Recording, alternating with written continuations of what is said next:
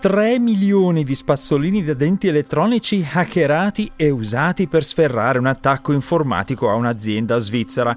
Lo hanno scritto molte testate giornalistiche, anche specializzate, ma è una bufala. Come mai ci sono cascati in tanti? Ed è plausibile un attacco del genere? Circola anche la notizia di un altro attacco informatico in odor di bufala, L'ufficio di Hong Kong di una multinazionale avrebbe ricevuto una videochiamata in cui numerosi dipendenti e il direttore finanziario erano in realtà impostori digitali realizzati in diretta, che hanno dato istruzione ai colleghi reali di fare dei bonifici urgenti un po' speciali. Ed è così che hanno preso il volo circa 25 milioni di dollari. Mancano i riscontri, ma questo tipo di attacco è tecnicamente plausibile e potrebbe colpire qualunque azienda, per cui è meglio sapere che perlomeno esiste. E infine una novità tutta in lingua italiana per la difesa contro i bullismi, i ricatti e le estorsioni di chi minaccia di diffondere foto intime di qualcuno, specialmente se minore. Esiste un modo facile e gratuito per segnalare alle piattaforme online una foto o un video intimi senza dovergliene mandare una copia. Benvenuti alla puntata del 9 febbraio 2024 del Disinformatico, il podcast della radio televisione svizzera dedicato alle notizie e alle storie strane dell'informatica. Io sono Paolo Attivissimo.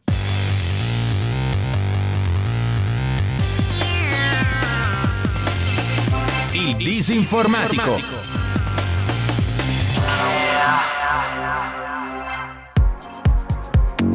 Nei giorni scorsi moltissime testate giornalistiche nazionali e internazionali hanno diffuso ampiamente la notizia di un attacco informatico effettuato tramite 3 milioni di spazzolini da denti elettronici ai danni di un'impresa elvetica, dichiarando per esempio che quello che sembra uno scenario da film hollywoodiano è realmente accaduto e che il sito dell'impresa è crollato sotto l'attacco ed è rimasto paralizzato per 4 ore i danni ammonterebbero a milioni di franchi. Gli spazzolini in questione sarebbero stati infettati con del malware Java installato da criminali e sarebbero stati indotti a visitare in massa e ripetutamente il sito dell'azienda presa di mira, creando un DDoS o Distributed Denial of Service.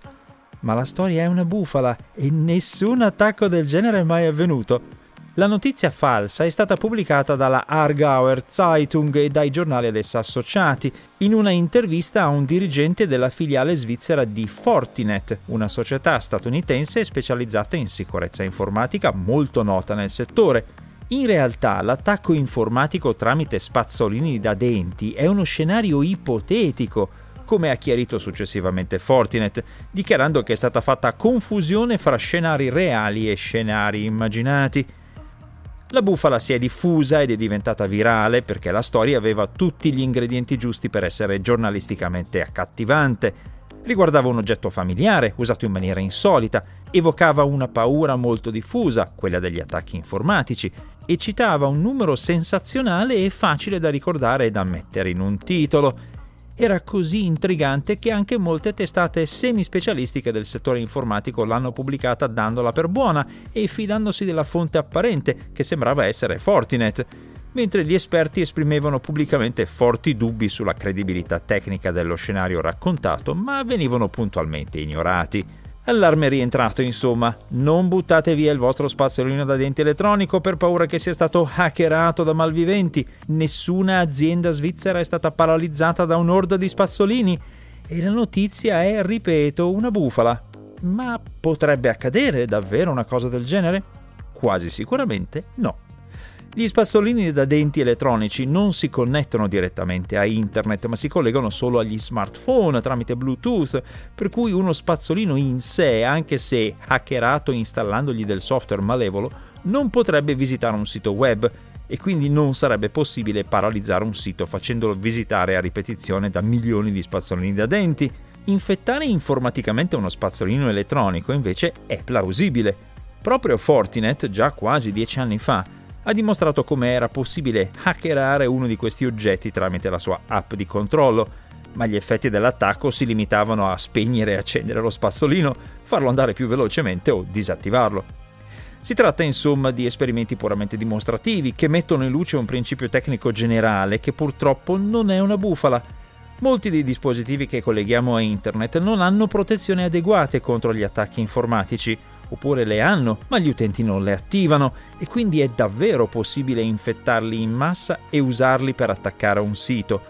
Non è teoria, è già successo, per esempio nel 2019, quando il malware denominato Mirai è riuscito a infettare milioni di dispositivi connessi a internet, dalle stampanti alle telecamere di sicurezza ai dispositivi di monitoraggio per neonati, sfruttando il fatto che moltissimi utenti lasciavano attive le loro password predefinite, che sono pubblicate nei manuali, e questo malware ha ordinato ai dispositivi infettati di visitare tutti contemporaneamente uno specifico sito internet, paralizzandolo ma si trattava di dispositivi connessi direttamente a Internet, non di spazzolini i cui dati passano attraverso uno smartphone. E comunque i criminali informatici oggi hanno a disposizione metodi di attacco ben più efficaci ed efficienti di un'infezione di massa di spazzolini smart. Questa vicenda degli spazzolini, insomma, è fasulla ed è un caso da manuale di passaparola giornalistico in cui tutti citano tutti e nessuno controlla perché la storia è troppo accattivante.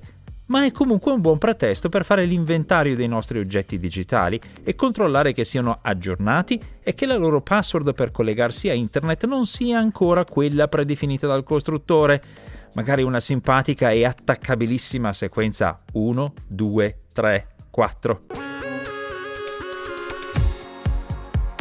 In questi giorni sta circolando anche un'altra notizia sensazionale a proposito di un attacco informatico e anche qui ci sono dubbi su come siano andate le cose realmente. La testata giornalistica South China Morning Post ha segnalato che l'ufficio di Hong Kong di un'azienda multinazionale di cui non viene fatto il nome sarebbe stato raggirato per circa 25 milioni di dollari con un inganno molto sofisticato.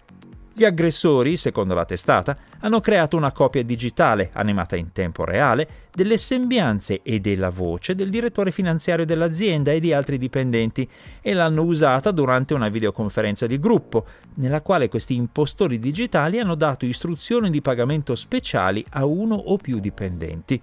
I truffatori sono riusciti a creare queste copie fedeli e realistiche di queste persone usando come fonte i video e le registrazioni audio pubblicamente disponibili che le ritraggono e usando appositi software per fare in modo che ogni gesto e parola dei truffatori venisse convertito istantaneamente in un gesto o in una parola di questi cloni digitali. Sempre secondo la testata giornalistica, la polizia di Hong Kong sta indagando sul caso e per questo il nome dell'azienda non è stato reso pubblico uno dei dipendenti che ha effettuato i pagamenti, ben 15 bonifici su 5 conti bancari differenti a Hong Kong, ha avuto qualche dubbio sulla richiesta di provvedere a questi versamenti, ma la presenza in video e in voce di quelli che sembravano essere il direttore finanziario e altri dipendenti lo ha indotto a fidarsi.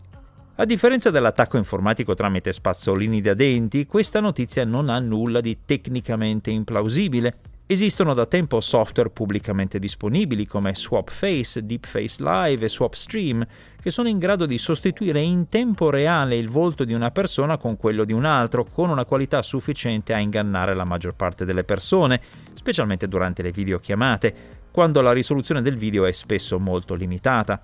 Inoltre una ricerca recente indica che gli attacchi di questo genere sono aumentati di oltre 7 volte nella seconda metà del 2023 rispetto al semestre precedente e vengono usati per ingannare i sistemi di verifica online dell'identità usati da molti servizi di pagamento e di commercio.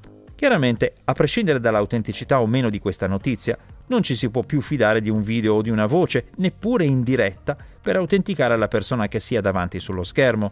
Servono altri metodi, come per esempio frasi di sicurezza concordate, oppure domande alle quali solo la persona vera è in grado di rispondere, oppure ancora chiavi crittografiche personali da scambiare durante un incontro faccia a faccia per potersi poi autenticare in seguito nelle videochiamate. E ovviamente serve personale addestrato, che sia stato informato che esiste il rischio che le persone che vede muoversi e parlare sullo schermo potrebbero essere sintetiche.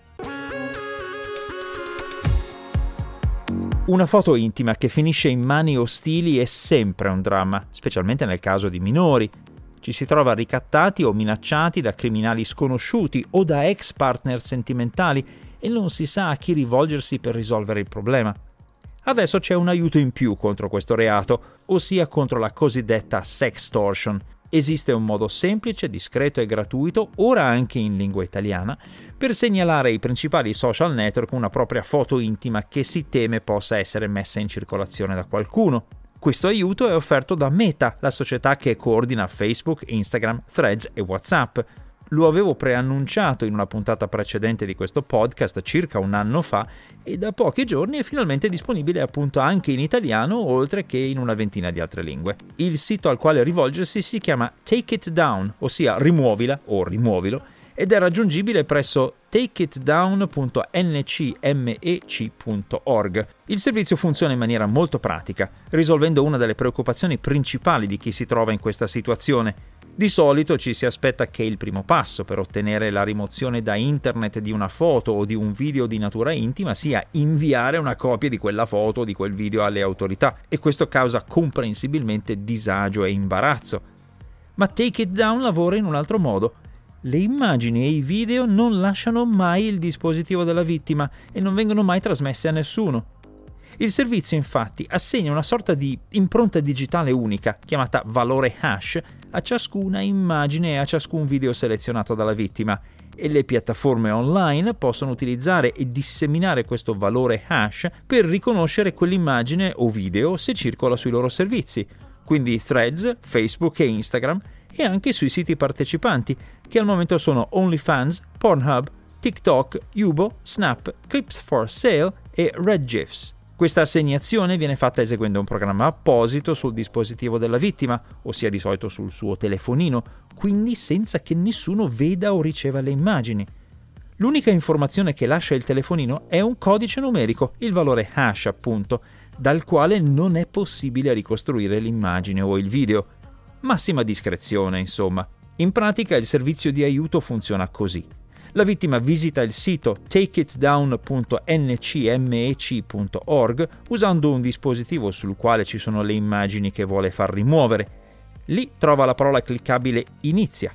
Cliccandoci sopra viene chiesto se la richiesta riguarda immagini di minorenni o di maggiorenni, visto che per i maggiorenni c'è un servizio separato chiamato stopncii.org che funziona comunque allo stesso modo. Fatto questo, si può cliccare su Selezionate le foto o i video. Meta ha inoltre attivato anche in italiano una pagina apposita con le istruzioni su come segnalare minacce e condivisioni di immagini intime senza autorizzazione e con informazioni sulle misure prese da Meta per avvisare i minori quando un account potenzialmente sospetto tenta di seguirli o di interagire con loro. Si spera sempre che questi servizi non siano necessari, ma se ci si trova nei guai è bello sapere che c'è una soluzione. Conclude qui, con i miei ringraziamenti per l'ascolto, questa puntata del Disinformatico, che è una produzione della RSI Radio Televisione Svizzera. Questo podcast viene pubblicato ogni venerdì mattina presso www.rsi.ch slash il disinformatico. Allo stesso indirizzo trovate anche le puntate precedenti. La serie completa è disponibile anche su tutte le principali piattaforme podcast. Tutti i link e le fonti di riferimento che ho segnalato in questa puntata sono a vostra disposizione come consueto presso disinformatico.info e come altrettanto consueto, se avete segnalazioni, commenti o correzioni, potete contattarmi via mail all'indirizzo paolo.attivissimo-rsi.ch. A presto!